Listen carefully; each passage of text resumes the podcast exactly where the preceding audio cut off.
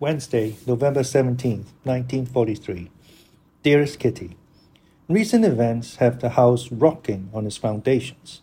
Owing to an outbreak of diphtheria at Bep's, she won't be allowed to come in contact with us for six weeks. Without her, the cooking and shopping will be very difficult, not to mention how much we'll miss her company. Mr. Kleiman is still in bed and has eaten nothing but gruel for three weeks. Mr. Kugler is up to his neck in work. Margaret sends her Latin lessons to a teacher, who corrects and then returns them. She's registered under Bep's name. The teacher is very nice and witty too. I bet he's glad to have such a smart student. Dussel is in a turmoil and we don't know why. It all began with Dussel saying nothing when he was upstairs. He didn't exchange so much as a word with either Mr. or Mrs. Van Daan. We all noticed it. This went on for a few days, and then Mother took the opportunity to warn him about Mrs. Van Daan, who could make life miserable for him. Dussel said Mr. Van Daan had started his silent treatment and he had no intention of breaking it. I should explain that yesterday was November 16th, the first anniversary of his living in the annex. Mother received a plant in honor of the occasion, but Mrs. Van Daan who had alluded to the date for weeks and made no bones about the fact that she thought Dussel should treat us to dinner, received nothing. Instead of making use of the opportunity to thank us for the first time for unselfishly taking him in, he didn't utter a word. And on the morning of the 16th, when I asked him whether I should offer him my congratulations or my condolences, he replied that either one would do. Mother, having cast herself in the role of peacemaker, made no headway whatsoever, and the situation finally ended in a draw. I can say without exaggeration that Dussel has definitely got his screw loose. We often laugh to ourselves because he has no memory, no fixed opinions, and no common sense. He's amused us more than once by trying to pass on the news he's just heard, since the message invariably gets garbled in transmission. Furthermore, he answers every reproach or accusation with a load of fine promises, which he never manages to keep. The spirit of a man is great, how puny are his deeds. Yours, Anne. Saturday, November 27, 1943. Dearest Kitty, Last night, just as I was falling asleep, Nellie suddenly appeared before me. I saw her there, dressed in rags, her face thin and worn, she looked at me with such sadness and reproach in her enormous eyes that I could read the message in them. Oh, Anne, why have you deserted me? Help me, help me, rescue me from this hell. And I can't help her. I can only stand by and watch while other people suffer and die. All I can do is pray to God to bring her back to us. I saw her, Nellie, and no one else, and I understood why. I misjudged her wasn't mature enough to understand how difficult it was for her. She was devoted to her girlfriend, and it must have seemed as though I were trying to take her away. The poor thing. I must have felt awful. I know, because I recognized the feeling in myself. I had an occasional flash of understanding, but then got selfishly wrapped up again in my own problems and pleasures. It was mean of me to treat her that way, and now she was looking at me, oh so helplessly, with her pale face and beseeching eyes. If only I could help her. Dear God, I have everything I could wish for, while fate has her in its deadly clutches. She was as devout as I am, maybe even more so, and she too wanted to do what was right. But then why have I been chosen to live, while she's probably going to die? What's the difference between us? Why are we now so far apart? To be honest, I hadn't thought of her for months. No, for at least a year. I hadn't forgotten her entirely, and yet it wasn't until I saw her before me that I thought of all her suffering. Oh, Hanneli, I thought that if you live to the end of the war and return to us, I'll be able to take you in and make up for the wrong I've done you. But even if I were ever in a position to help, she won't need it more than she does now. I wonder if she ever thinks of me and what she's feeling. Merciful God comfort her, so that at least she won't be alone.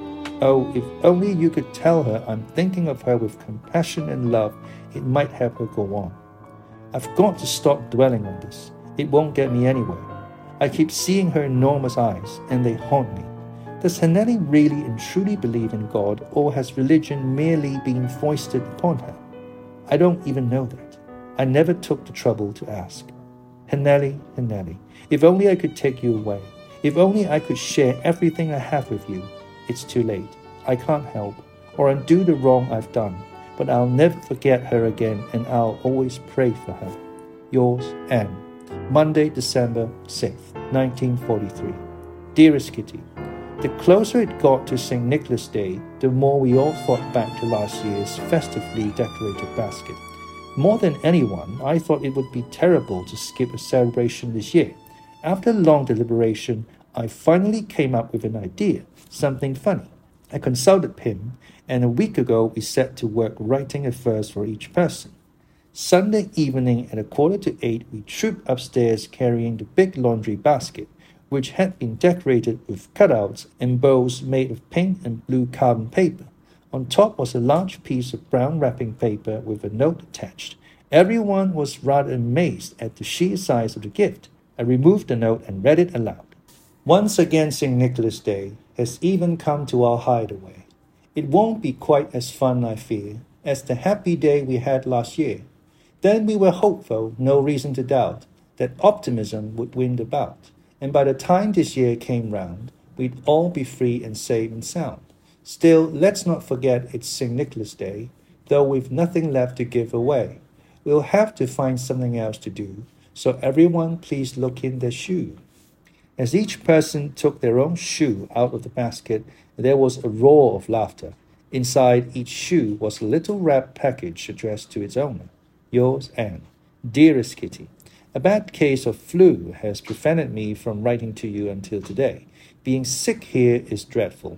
With every cough, I had to duck under the blanket once, twice, three times, and try to keep from coughing any more. Most of the time, the tickle refused to go away, so I had to drink milk with honey, sugar, or cough drops. I get dizzy just thinking about all the cures I've been subjected to sweating out the fever, steam treatment, wet compresses, dry compresses, hot drinks, swabbing my throat, lying still, heating pad, hot water bottles, lemonade, and every two hours the thermometer. Will these remedies really make you better? The worst part was when Mr. Dussel decided to play doctor and lay his pomaded head on my bare chest to listen to the sounds. Not only does his head tickle, but I was embarrassed even though he went to school 30 years ago and does have some kind of medical degree. Why should he lay his head on my heart? After all, he's not my boyfriend. For that matter, he won't be able to tell a healthy sound from an unhealthy one. He'd have to have his ears cleaned first, since he's becoming alarmingly hard of hearing. But enough about my illness. I'm fit as a fiddle again. I've grown almost half an inch and gained two pounds. I'm pale, but itching to get back to my books. By way of exception, we're all getting on well together. No squabbles, though that probably won't last long. There hasn't been such peace and quiet in this house for at least six months. Bep is still in isolation, but any day now her sister will no longer be contagious. For Christmas, we're getting extra cooking oil, candy, and molasses. For Hanukkah, Mr. Dussel gave Mrs. Van Daan and mother a beautiful cake which he'd asked me to bake on top of all the work she has to do. Margaret and I received a brooch made up of a penny, all bright and shiny. I can't really describe it, but it's lovely. I also have a Christmas present for Miep and Bep. For a whole month, I've saved up the sugar I put on my hot cereal, and Mr. Kleiman has used it to have fondant made. The weather is drizzly and overcast. The stove stinks, and the food lies heavily on our stomachs, producing a variety of rumbles. The war is at an impasse. Spirits are low. Yours, Anne. Friday, December 27th, 1943. Dear Kitty, as I've written you many times before, moods have a tendency to affect us quite a bit here, and in my case, it's been getting worse lately. A famous line from Goethe, on top of the world or in the depths of despair, certainly applies to me.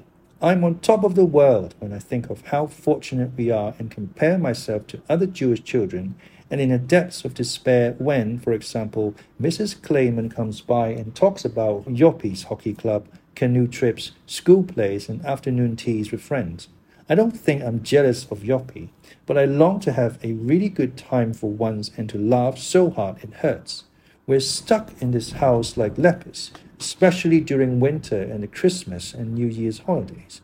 Actually, I shouldn't even be writing this, since it makes me seem so ungrateful, but I can't keep everything to myself, so I'll repeat what I said at the beginning. Paper is more patient than people.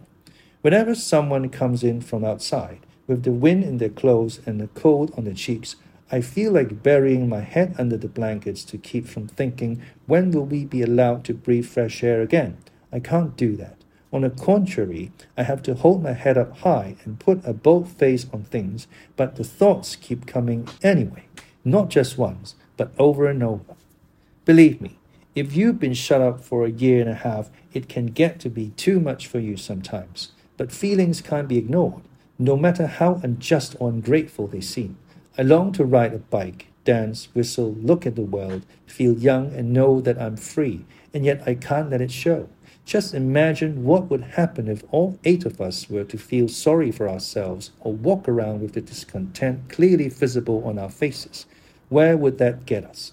I sometimes wonder if anyone will ever understand what I mean, if anyone will ever overlook my ingratitude and not worry about whether or not I'm Jewish and merely see me as a teenager badly in need of some good plain fun. I don't know, and I won't be able to talk about it with anyone, since I'm sure I'd start to cry. Crying can bring relief, as long as you don't cry alone.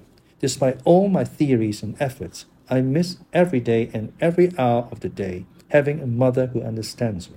That's why, with everything I do and write, I imagine the kind of mom I'd like to be to my children later on, the kind of mom who doesn't take everything people say too seriously, and who does take me seriously.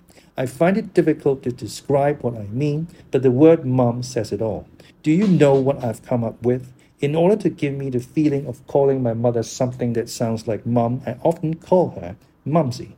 Sometimes I shorten it to Mums, an imperfect mom, I wish I could honor her by removing the S. It's a good thing she doesn't realize this, since it would only make her unhappy. Well, that's enough of that. My writing has raised me somewhat from the depths of despair. Yours, Anne. It's the day after Christmas, and I can't help thinking about Pim and the story he told me this last year. I didn't understand the meaning of his words then as well as I do now. If only he'd bring it up again. I might be able to show him I understood what he meant. I think Pim told me because he, who knows the intimate secrets of so many others, needed to express his own feelings for once. Pim never talks about himself, and I don't think Margaret has any inkling of what he's been through. Poor Pim. He can't fool me into thinking he's forgotten that girl. He never will. It's made him very accommodating, since he's not blind to mother's faults. I hope I'm going to be a little like him without having to go through what he has. And Monday, December 27, 1943. Friday evening, for the first time in my life, I received a Christmas present. Mr. Kleiman, Mr. Kugler, and the girls had prepared a wonderful surprise for us. Miep made a delicious Christmas cake with Peace 1944 written on top and Bep provided a batch of cookies that was up to pre war standards. That was a jar of yogurt for Peter, Margaret, and me, and a bottle of beer for each of the adults. And once again, everything was wrapped so nicely with pretty pictures glued to the packages. For the rest, the holidays passed by quickly for us. And Wednesday, December 29, 1943. I was very sad again last night. Grandma and Hanneli came to me once more. Grandma, oh, my sweet grandma, how little we understood what she suffered, how kind she always was, and what an interest she took in everything that concerned us. And to think that all that time she was carefully guarding her terrible secret. Grandma was always so loyal and good. She would never have let any of us down. Whatever happened, no matter how much I misbehaved, Grandma always stuck up for me. Grandma, did you love me, or did you not understand me either? I don't know. How lonely Grandma must have been, in spite of us. You can be lonely even when you've loved by many people, since you're still not anybody's one and only. And Hanneli, is she still alive? What she's doing? Dear God, watch over her and bring her back to us. Hanneli, you're a reminder of what my fate might have been. I keep seeing myself in your place. So why am I often miserable about what goes on here? Shouldn't I be happy, contented, and glad, except when I'm thinking of Hanneli and those suffering along with her? I'm selfish and cowardly. Why do I always think and dream the most awful things and want to scream in terror? Because in spite of everything, I still don't have enough faith in God. He's given me so much, which I don't deserve, and yet each day I make so many mistakes. Thinking about the suffering of those you hold dear can reduce you to tears. In fact, you could spend a whole day crying. The most you can do is pray for God to perform a miracle and save at least some of them, and I hope I'm doing enough of that. N. Thursday, December 30th, 1943. Dearest Kitty, since the last raging quarrels, things have settled down here, not only between ourselves, do so and upstairs, but also between Mr. and Mrs. Van D. Nevertheless, a few dark thunderclouds are heading this way, and all because of food. Mrs. Van D came up with the ridiculous idea of frying fewer potatoes in the morning and saving them for later in the day. Mother and Dussel and the rest of us didn't agree with her, so now we're dividing up the potatoes as well. It seems the fats and oils aren't being doled out fairly, and Mother's going to have to put a stop to it. I'll let you know if there are any interesting developments. For the last few months now, we've been splitting up the meat, the soup, the potatoes, the extras, and now the fried potatoes too. If only we could split up completely. Yours, Anne. P.S. Bep had a picture postcard of the entire royal family copied for me. Juliana looks very young, and so does the Queen. The three little girls are adorable. It was incredibly nice of Bep, don't you think? Sunday, January 2nd, 1944. Dearest Kitty, This morning, when I had nothing to do, I leafed through the pages of my diary and came across so many letters dealing with the subject of mother in such strong terms that I was shocked. I said to myself, Anne, is that really you talking about hate? Oh, Anne, how could you? I continued to sit with the open book in my hand and wonder why I was filled with so much anger and hate that I had to confide it all to you. I tried to understand the end of last year and make apologies for her because as long as I leave you with these accusations and don't attempt to explain what prompted them, my conscience won't be clear. I was suffering then from moods that kept my head under water and allowed me to see things only from my own perspective without calmly considering what the others, those whom I, with my mercurial temperament, had hurt or offended, had said, and then acting as they would have done. I hid inside myself, thought of no one but myself, and calmly wrote down all my joy, sarcasm, and sorrow in my diary. Because this diary has become a kind of memory book, it seems a great deal to me, but I could easily write over and done with on many of its pages. I was furious at mother. It's true, she didn't understand me, but I didn't understand her either, because she loved me. She was tender and affectionate, but because of the difficult situations I put her in, and the sad circumstances in which she found herself. She was nervous and irritable, so I can understand why she was often short with me. I was offended, took it far too much to heart, and was insolent and beastly to her, which in turn made her unhappy. We were caught in a vicious cycle of unpleasantness and sorrow, not a very happy period for either of us, but at least it's coming to an end. I didn't want to see what was going on, and I felt very sorry for myself but that's understandable too. Those violent outbursts on paper are simply expressions of anger that, in normal life, I could have worked off by locking myself in the room and stamping my foot a few times or calling mother names behind her back. The period of tearfully passing judgment on mother is over. I've grown wiser and mother's nerves are a bit steadier. Most of the time, I manage to hold my tongue when I'm annoyed, and she does too. So, on the surface, we seem to be getting along better. But there's one thing I can't do, and that's to love mother with the devotion of a child. I soothe my conscience with the thought that it's better for unkind words to be down on paper than for mother to have to carry them around in her heart. Yours, Anne. Thursday, January 6, 1944. Dearest Kitty, Today I have two things to confess. It's going to take a long time, but I have to tell them to someone, and you're the most likely candidate since I know you'll keep a secret no matter what happens. The first is about mother. As you know, I've frequently complained about her and then tried my best to be nice. I've suddenly realized what's wrong with her. Mother has said that she sees us more as friends than as daughters, That's all very nice, of course, except that a friend can't take the place of a mother. I need my mother to set a good example and be a person I can respect. But in most matters, she's an example of what not to do. I have the feeling that Margaret thinks so differently about these things that she'd never be able to understand what I've just told you. And father avoids all conversations having to do with mother. I imagine a mother as a woman who, first and foremost, possesses a great deal of tact, especially toward her adolescent children, and not one who, like Mumsy, pokes fun at me when I cry, not because I'm in pain, but because of other things. This may seem trivial, but there's one incident I've never forgiven her for. It happened one day when I had to go to the dentist. Mother and Margaret planned to go with me and agreed I should take my bicycle. When the dentist was finished and we were back outside, Margaret and Mother very sweetly informed me that they were going downtown to buy or look at something. I don't remember what, and of course I wanted to go along. But they said I couldn't come because I had my bike with me. Tears of rage rushed to my eyes, and Margaret and Mother began laughing at me. I was so furious that I stuck my tongue out at them right there on the street. A little old lady happened to be passing by, and she looked terribly shocked.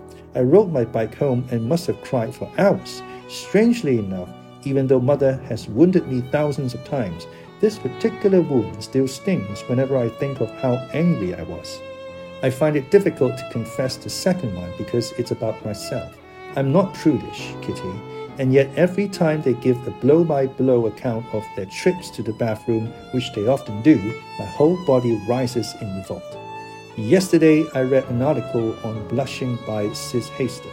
It was as if she'd addressed it directly to me. Not that I blush easily, but the rest of the article did apply. What she basically says is that during puberty, girls withdraw into themselves and begin thinking about the wondrous changes taking place in their bodies. I feel that too, which probably accounts for my recent embarrassment over Margaret, mother, and father. On the other hand, Margaret is a lot shyer than I am and yet she's not in the least embarrassed.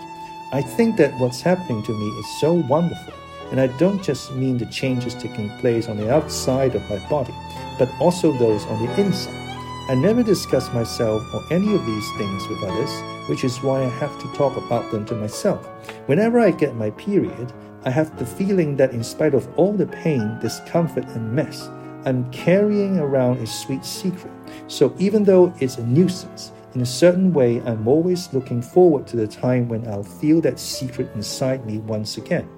Sis Heyster also writes that girls my age feel very insecure about themselves and are just beginning to discover that they're individuals with their own ideas, thoughts, and habits.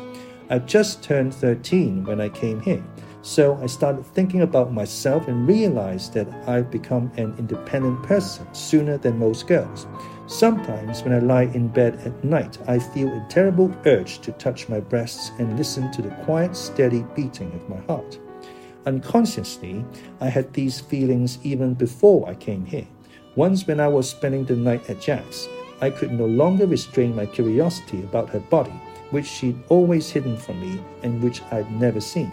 I asked her whether, as proof of our friendship, we could touch each other's breasts. Jack refused. I also had a terrible desire to kiss her, which I did. Every time I see a female nude, such as the Venus in my art history book, I go into ecstasy. Sometimes I find them so exquisite I have to struggle to hold back my tears. If only I had a girlfriend. Diphtheria. Diphtheria. Now, a serious infectious disease that causes fever and difficulty in breathing and swallow pomaded, pomaded. Adjective, having or denoting hair dressed with pomade. Impasse, impasse. Now, a situation in which no progress is possible, especially because of disagreement, a deadlock.